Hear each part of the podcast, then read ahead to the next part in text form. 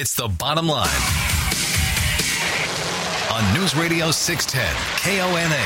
From the Tri Cities to Olympia to DC, we break down Bring it all down. the stories of the day and the people making the news. And that's the bottom line. Time to get the bottom line. Presented by McCary Meats in Basin City with your hosts, Rob Francis and Ed Dawson. Another reason for discussing a change in sentencing guidelines in Washington state. And Bob Ferguson lost his first lawsuit against the Trump administration, and it's a biggie. And are we getting closer to a showdown with Iran? But first, Give us your bottom line. It's your voice, your show. Call the legendscasino.com hotline 509 547 1610. Thursday's bottom line, News Radio 610 KONA. Robin Ed with you, 547 1610 to get involved via email at our website, 610KONA.com. Bottom line page, name where you're listening, what you'd like to say. And on Twitter at bottom line 610. We are thrilled to welcome to the program.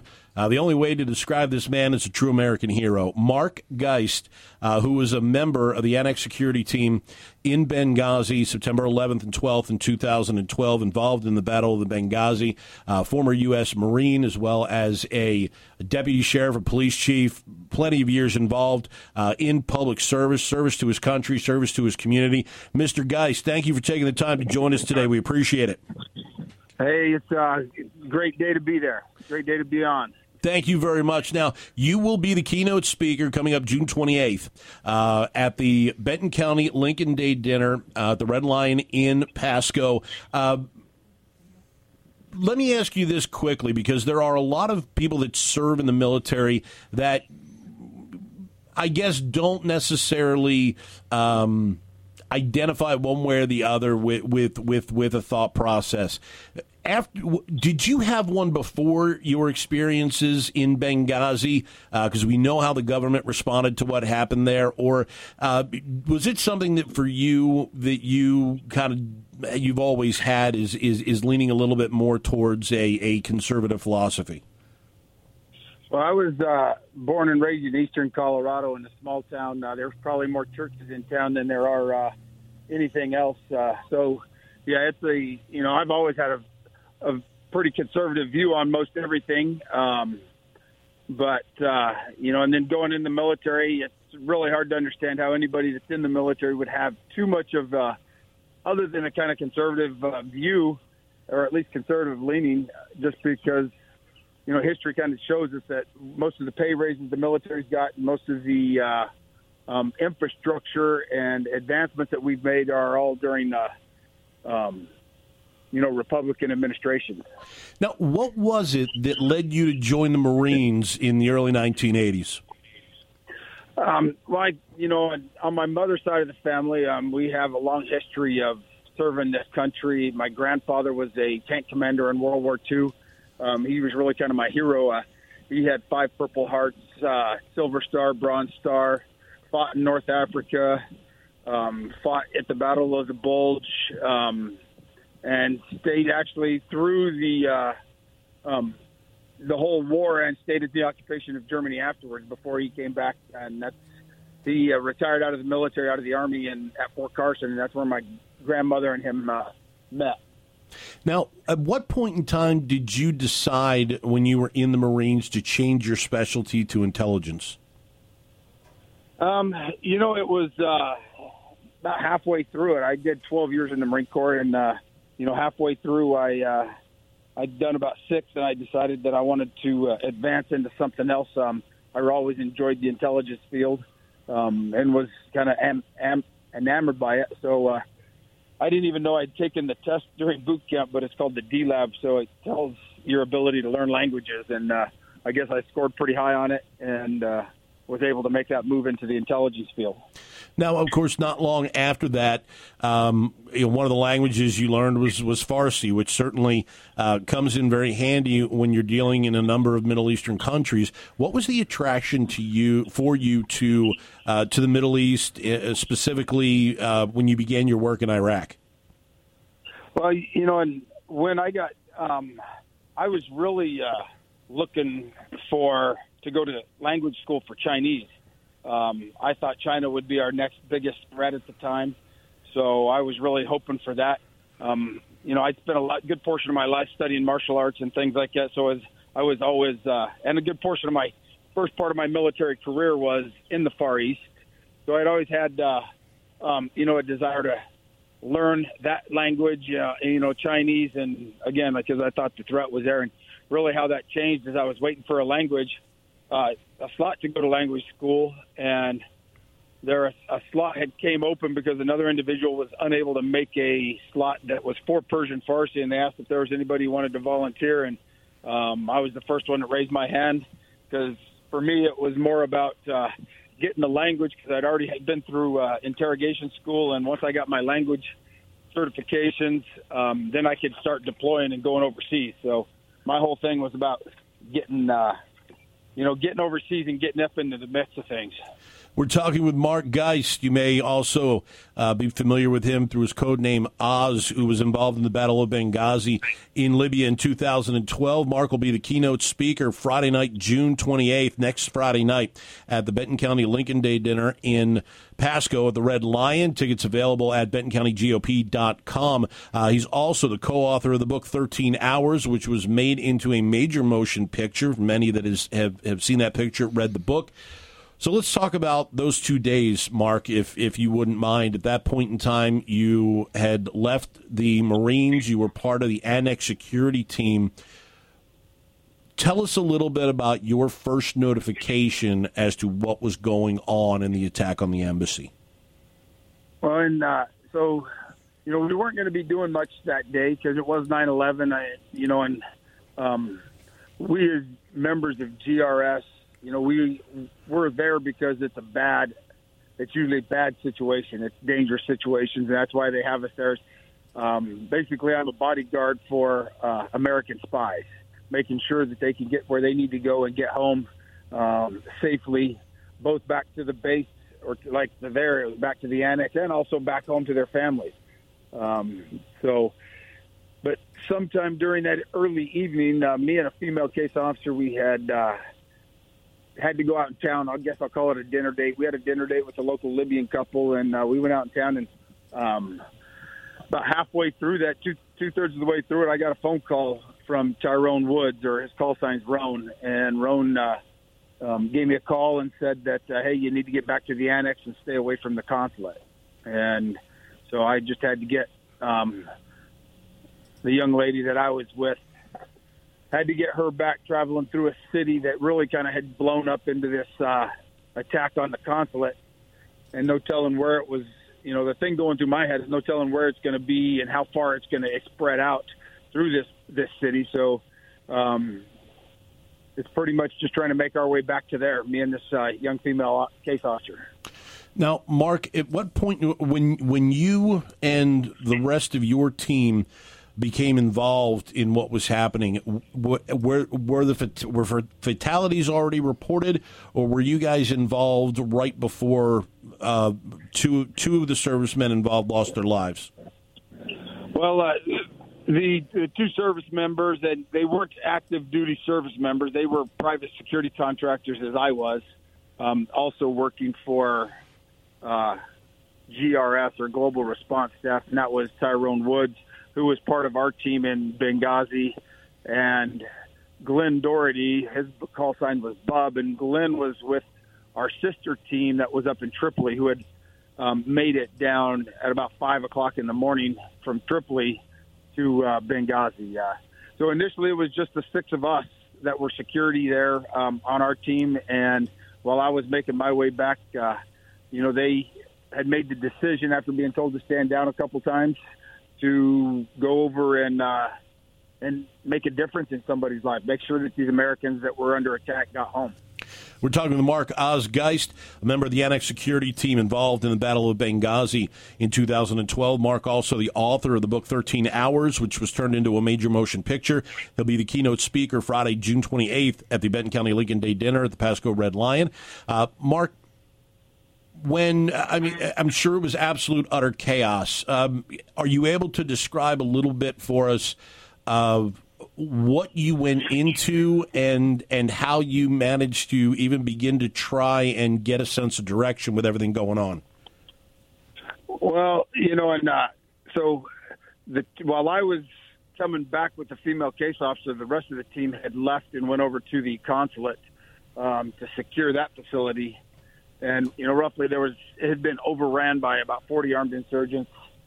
Um, by the time I got over there, they had secured most of that. They had defended against a couple uh, counter assaults, and they had made their way back to the annex. And you know, um, without giving out too much, because I want everybody to come down, uh, you know, to Pasco and uh, hear the story firsthand. But you know, it was it was chaos, but you know, and I don't know if it's just the way we operate. You know, that chaos turns into something. Uh, you know, what you got to do then is just you got to be the calm in that chaos. You got to slow down, analyze everything that's coming at you because there's, you know, I call it task saturation. Uh, you're getting saturated with various tasks that are coming at you, whether it's being enemy shooting at you or, you know, flanking movements or whatever's going on, and you have to identify what's happening, deal with that situation, then move to the next. And you know, we couldn't have done what we done that night with. You know, it took a couple things, and it took, uh, you know, the training that we had, the experience that we had as operators on the ground, but most of all, it took, uh, you know, uh, I call it the seventh man on our team, which was uh, the Lord up above. We couldn't have done what we did if it hadn't been for uh, his involvement and him looking over, looking out for us. Now, Mark, you're down there. You're involved. You, are obviously gaining information while you're down there, seeing everything that's going on.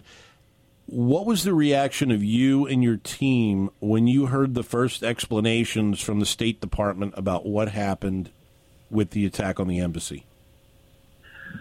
You know, for me, I was in. I was when I first heard it. I was laid up in a hospital in uh, Germany. Um, you know, I'd gotten injured pretty bad um, if you've seen the movie, you know, obviously anybody seen that has uh, saw what happened to my arm. But you know, the thing they didn't depict in the movie is the other 20 some odd holes I had in me.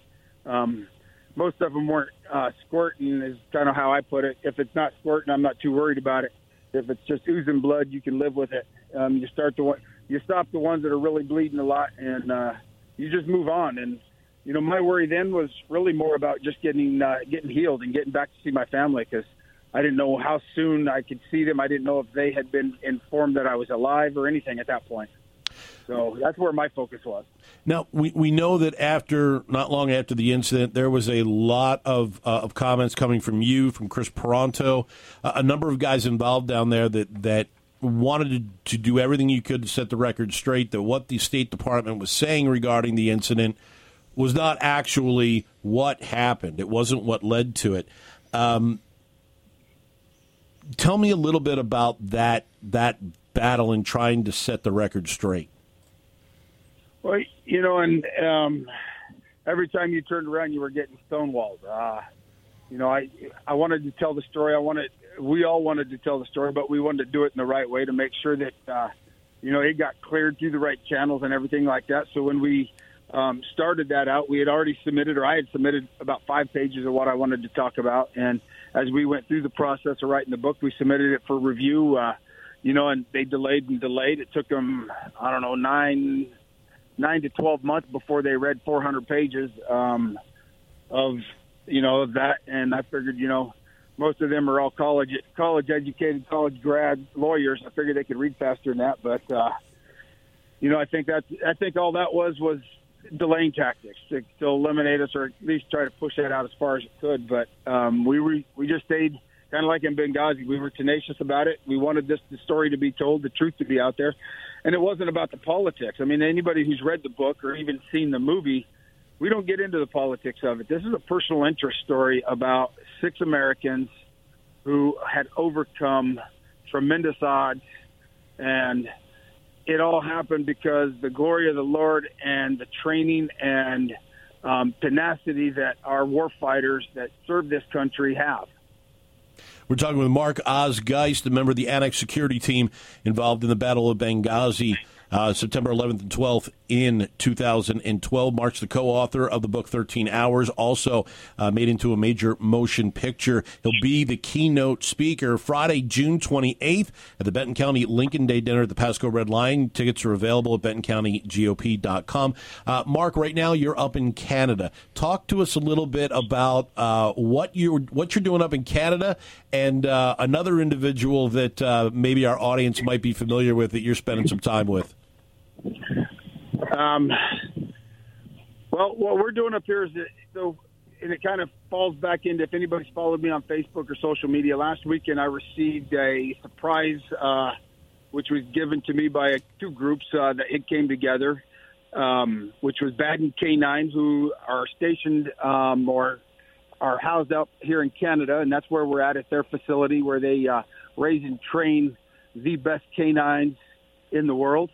Um, and Special Operations Wounded Warrior, which is a nonprofit that's based out of Myrtle Beach, South Carolina. They had uh, contacted my wife and through our nonprofit, which is called Shadow Warriors Project, um, to arrange this surprise for me. And um, I had received a dog from them last weekend, and we're up here now partnering all of us again together, but also with Si Robertson and Marcia and Scott, and which uh, Scott that's the son and son or son and daughter-in-law of Si, and uh, their grandkid or Si's grandkids are up here as well, and we're all coming together with a bunch of other vets. Um, one to uh, work with dogs, to praise the Lord, and have fellowship, and you know a lot of it's about just guys getting together that have been in the mix, maybe some of us too long, and just kind of that fellowship getting through um, some of the struggles that all of uh, veterans have. And you know, I'm a firm believer, and it's what draws me to these people as well, and them to me is that uh, if you want to overcome some of the battles that you've uh, that you fight when you get home from uh, being in conflict, uh, you got to start it with a relationship with the Lord, and that's the most important thing. Mark, what's one thing you'd like to leave with our listeners um, so that they will be uh, even more excited to come out and see you Friday 28th, Friday June 28th, and hear you speak at the Benton County Lincoln Day dinner? Well, you know, if anybody out there, uh, one wants to support uh, the Republican Party and what it's doing, uh, because that is what is really these last two years with who we have as our president and has made this country what it is. And it's uh, that's what this is all about: is keeping this country one the values that we were all raised, born and raised with, the values that uh, this country was established on, and that's what this uh, the event is in Pasco is all about. That the Lincoln Day dinner, so pe- celebrating civil rights through somebody like the former president Lincoln, and that's why they're based on that, um, as well as what we have now. I mean, me and uh, my dog, whose name's Rone, based off is named after Tyrone Woods, who died next to me. Uh, will be with me there, and uh, we're going to also do some uh, probably do some autographs things like that, and uh, you can have a little meet and greet and see Rone as well. But uh, it's about keeping our country heading in the right direction. It's about making sure that the values that this country was stand on, that was founded on, continue to be what leads this country to become the greatest, what led it to become the greatest country in the world, and will continue to be the greatest country in the world. Mark Geist, Thank you for your service to the country. Thank you for your heroism in Benghazi. More than two dozen lives saved with your help during that attack. Co author of the book 13 Hours, keynote speaker at the Benton County Lincoln Day Dinner Friday, June 28th at the Pasco Red Lion. We thank you very much for taking a break out of your busy schedule up there in Canada and joining us on the program. We look forward to seeing you next week. Hey, looking forward to it. I uh, hope everybody comes out and gets tickets, and uh, I'm looking forward to meeting everybody up there in. Uh, Washington State. So uh, come out and join us. God bless you all. Thank you. Thank you, Mark. Take care. Mark Oz Geist, member of the Annex security team that fought in the Battle of Benghazi, joining us from Canada, where he's up there doing some great work as well. Get your tickets, BentonCountyGOP.com for next Friday night, June 28th, the Lincoln Day dinner to hear Mark Oz Geist talk about what happened over the course of those two days, certainly in a lot more detail than uh, we dove into today. But the full story, you'll get it from the lips of a man who was down with the boots on the ground Mark Oz Geist back with more of the bottom line after this. The bottom line, the only place that cares what you think. Call in now, 509 547 1610. Presented by McCary Meats in Basin City. Bottom line News Radio 610 KONA. 547 1610. You want to get involved in the show also via email 610KONA.com. Bottom line page, name where you're listening, what you'd like to say, and also on Twitter at bottom line 610. Um, you know, we hear if I were to if I were to describe for you, you were to tell me a group that says that they they advocate for women, they advocate for victims, they advocate for the disabled, they advocate for the weak, they advocate for those who have a hard time protecting themselves. Who would you think I'm talking about? The Justice League? Well, if Batman was real, you would be right. Superman, too, and Wonder Woman? Yeah, and one, yeah. Who would you think I'm talking about based on based on those talking points? Well, I think you want me to say the Democratic Party Well, to, to set you up properly. So I'll would- say Democratic Party. I, I would lean in that direction as well because they seem to be all great talking points, but yet, for some reason, when we hear those talking points in Washington State, and then we hear stories like this, it makes you wonder. Currently, um, law enforcement in the state are looking for a guy by the name of Francisco Carranza Ramirez. He was released from jail last Thursday. He served less than a year in prison. Okay, well, what could he have done so bad that he served less than a year in prison? How about the fact that he dis- he on two separate occasions, within a couple days of each other, raped a disabled woman? He raped a disabled woman and got less than a year in jail. He even got time served for the while he was incarcerated during the proceedings. Back in October, he was charged with third degree rape and he pled guilty. Pled guilty. He lured the woman and I believe her child it was as well, her two year old son. Yep. Lured them with a ride home after meeting them that same day back in September of last year. Worked his way into her apartment, raped her. Two days later, showed up to her apartment and raped her again. Okay? Why are they looking for him? Because he got out of jail and immediately went after the woman. The same woman who was victimized by this guy. No question. Still, more than likely, dealing with what happened to her, not once, but twice, believes this guy's going to be in jail. And then all of a sudden, shows up, confronts her, tracks her down, attacks this woman who was partially paralyzed. She suffered cuts and bruises, had a seizure, got a concussion after he strangled her and hit her in the head. He got nine months for raping her twice. Nine months for raping her twice. You think we need a change in sentencing guidelines? How did he get a year? Yeah, I don't know.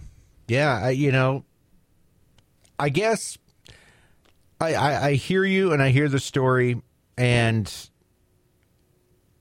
absolutely in this case, the sentencing guidelines weren't good enough, you know, in this case.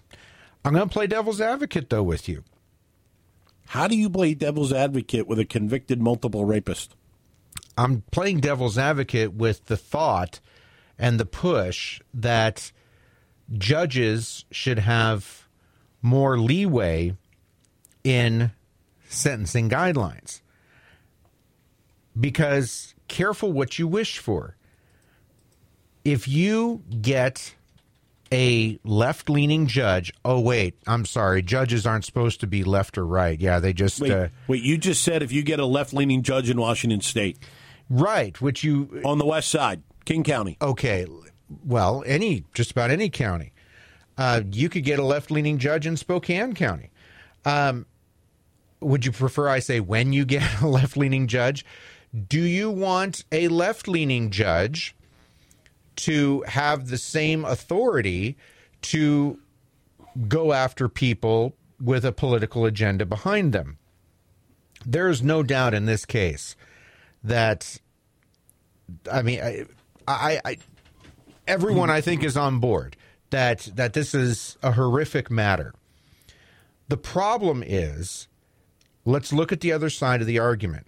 And the other side of the argument is if we allow judges who are elected, we all know that are, even though they're nonpartisan positions, they are partisan. We need to be careful what we wish for.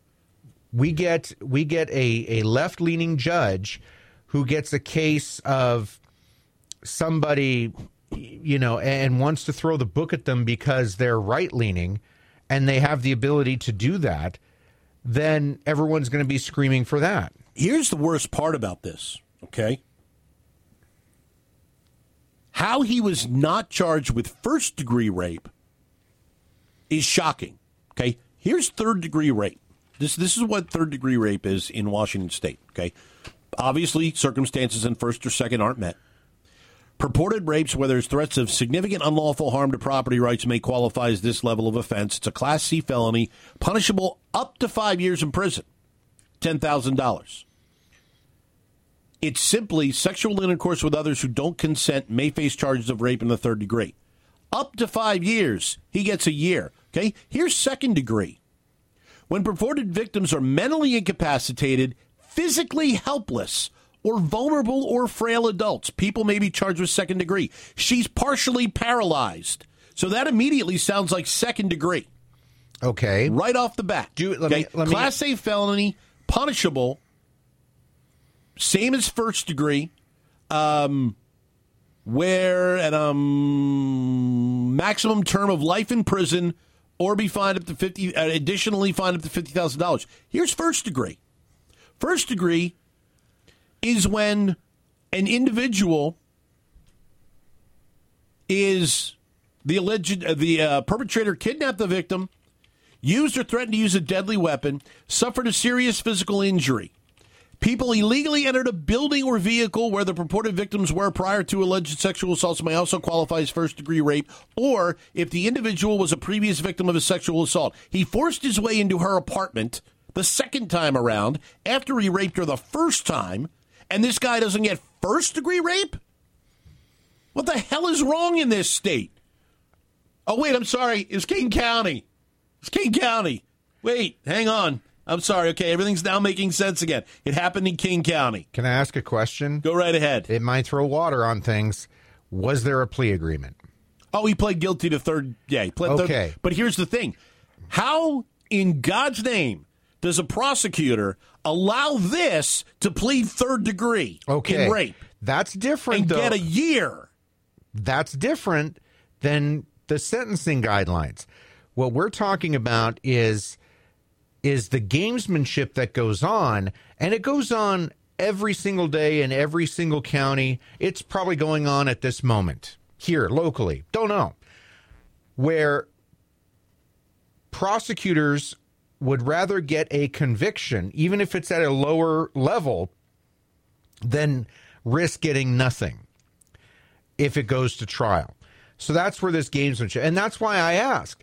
So is it on the judge or is it on the prosecutor who allowed the plea deal to go through? Oh, it's on both. okay. The the judge. Well, the sentencing guidelines that, that that's The the prosecutor has has nothing to do with sentencing guidelines. you're that's, right. that's all the judge. Judge but that's why I'm asking because I think it's an important piece of the puzzle here. Here's the other aspect: a judge doesn't have to accept the agreement. That's true. You're Okay? correct. Judge doesn't have to accept the agreement. But they all do. So whoever this judge is, and in order to get a plea, you have to turn around and and admit what you did and lay out in detail what it was that you did. So a judge that's listening to this, instead of even giving him the maximum of five years, doesn't turn into wait, wait, wait, wait hang on So. You did what? You, you, wait, you went back two days later, forced yourself into an apartment, and raped a paralyzed woman again? And this is a class three? You're up on the bottom line. News Radio 610 KONA. Who's this? Where are you calling from? It's Bernie from Kennewick. Hi, Bernie. What's on your mind? Well, it would be interesting to hear the audio transcripts of that file, especially when the judge did the sentencing part. And just could be one of those judges that should be disbarred. I'll tell you what, Bernie, I hope in that audio we don't hear him talk about what a heinous crime it was and you're going to get a year in jail. Oh, with three months already served, you're going to get out in nine. And then the guy immediately goes, ignores the restraining order, ignores everything else involved, and goes after this woman. So now he's being sought. He's not in custody again. No, they're looking for him, okay? He's now facing assault in the second degree, felony harassment, intimidating a witness, felony violation of a sexual protection order, and sentence multipliers due to reoffending only days after leaving jail attached to every charge. You know what? If he's lucky in King County, he'll get a couple weeks. 547 1610. We're going to take a timeout. Give you a chance to get on board with us. 509 547 1610. Can email us by going to the website 610kona.com.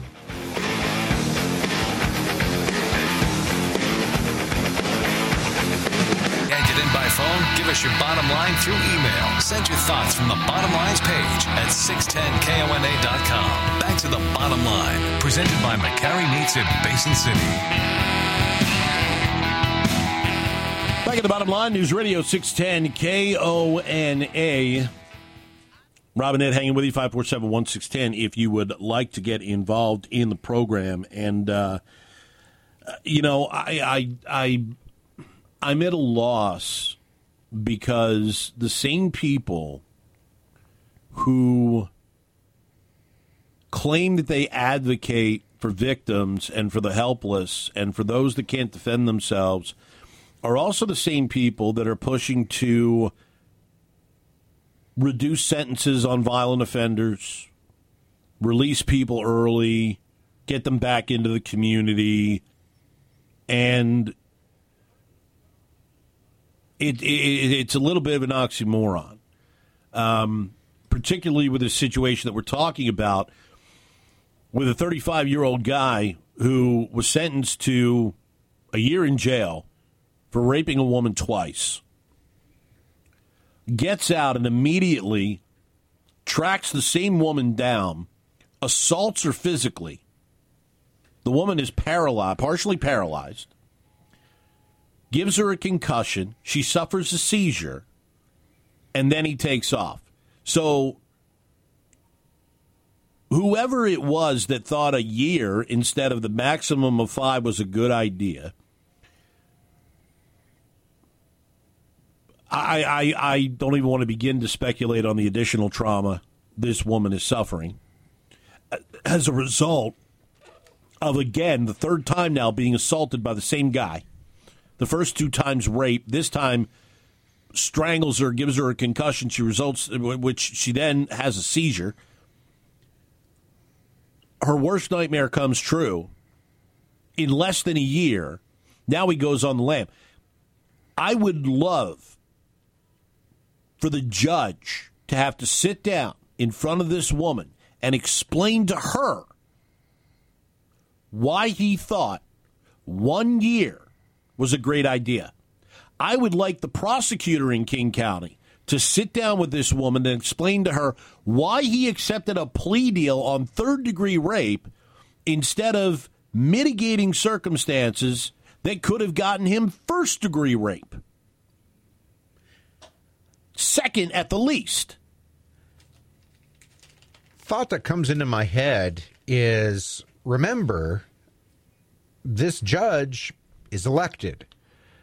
Now, unfortunately, we can't vote for this particular judge, but could one way, if the community there is outraged, either not reelect this person or recall them, or do we want to do we want to hold judges accountable by being able to punish them when they don't do something you know that that causes more harm than good like in this case? Again though i play devil's advocate. If you open up that then you could let in some more bad too. One of the reasons that there are sentencing guidelines in the first place across the country is because judges were not weren't being fair according to the public when it came to sentencing either sentencing too low or too high you know? And so there that's why states have sentencing guidelines. Now if you want to talk about you know the the attorneys that were wheeling and dealing getting this crime down to third degree i think they're culpable too but I guess my question is what's the answer? Is there a good answer that won't, again, cause more harm than good? 547 1610 is the number 509 547 1610. But here's the problem there already was an ability for this guy, this judge, to work within a frame because it's a maximum of five years. Mm-hmm. He thought one year or she thought one year, whoever it was. Probably on the low end of the scale, I would assume, yes. Uh, it doesn't get much lower than a year. well, I mean, time served. It could be just time served, yeah, which would have been what, three months, two months? Now, we got an email from Carlo listening in Richland that said that there was an ICE detainer for him, so he could have been held until ICE picked him up. Thus, the woman wouldn't have been attacked yet again. But King County has not made a definitive statement on the individual's immigration status. And yeah, we can we can speculate all that, we want. That, that's but, consistent with King County. Let's be honest. Yeah, but we don't. We don't. Do we know for sure if if they're supposedly part of the plea agreement was he was supposed to return to Mexico. Right. The prosecutor's office, so right? The prosecutor's office didn't confirm his citizenship status, but said that his criminal history didn't specifically indicate that he was in the United States illegally.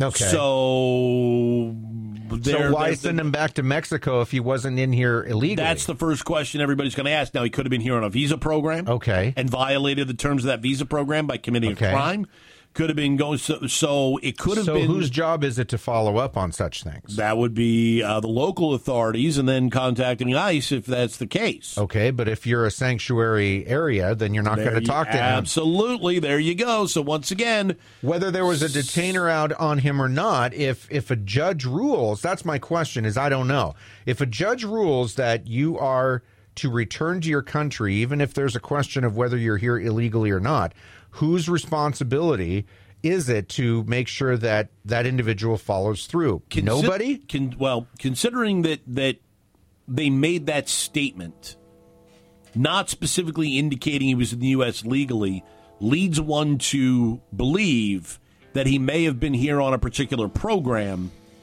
and he violated the terms of that program by committing the crime, thus being deported. Thus being deported. So he could have been here legally under the terms of the program, violate the terms of the program. Now you contact ICE. But somebody in King County let him go, let him walk without letting either verifying with ICE or verifying with anybody, and he goes and assaults this woman again. See, to me, these are the situations exactly like we talked about before, where individuals involved in situations like this should be held accountable. This woman's life, you can argue, has been ruined because somebody didn't want to hang on to this guy a little bit longer.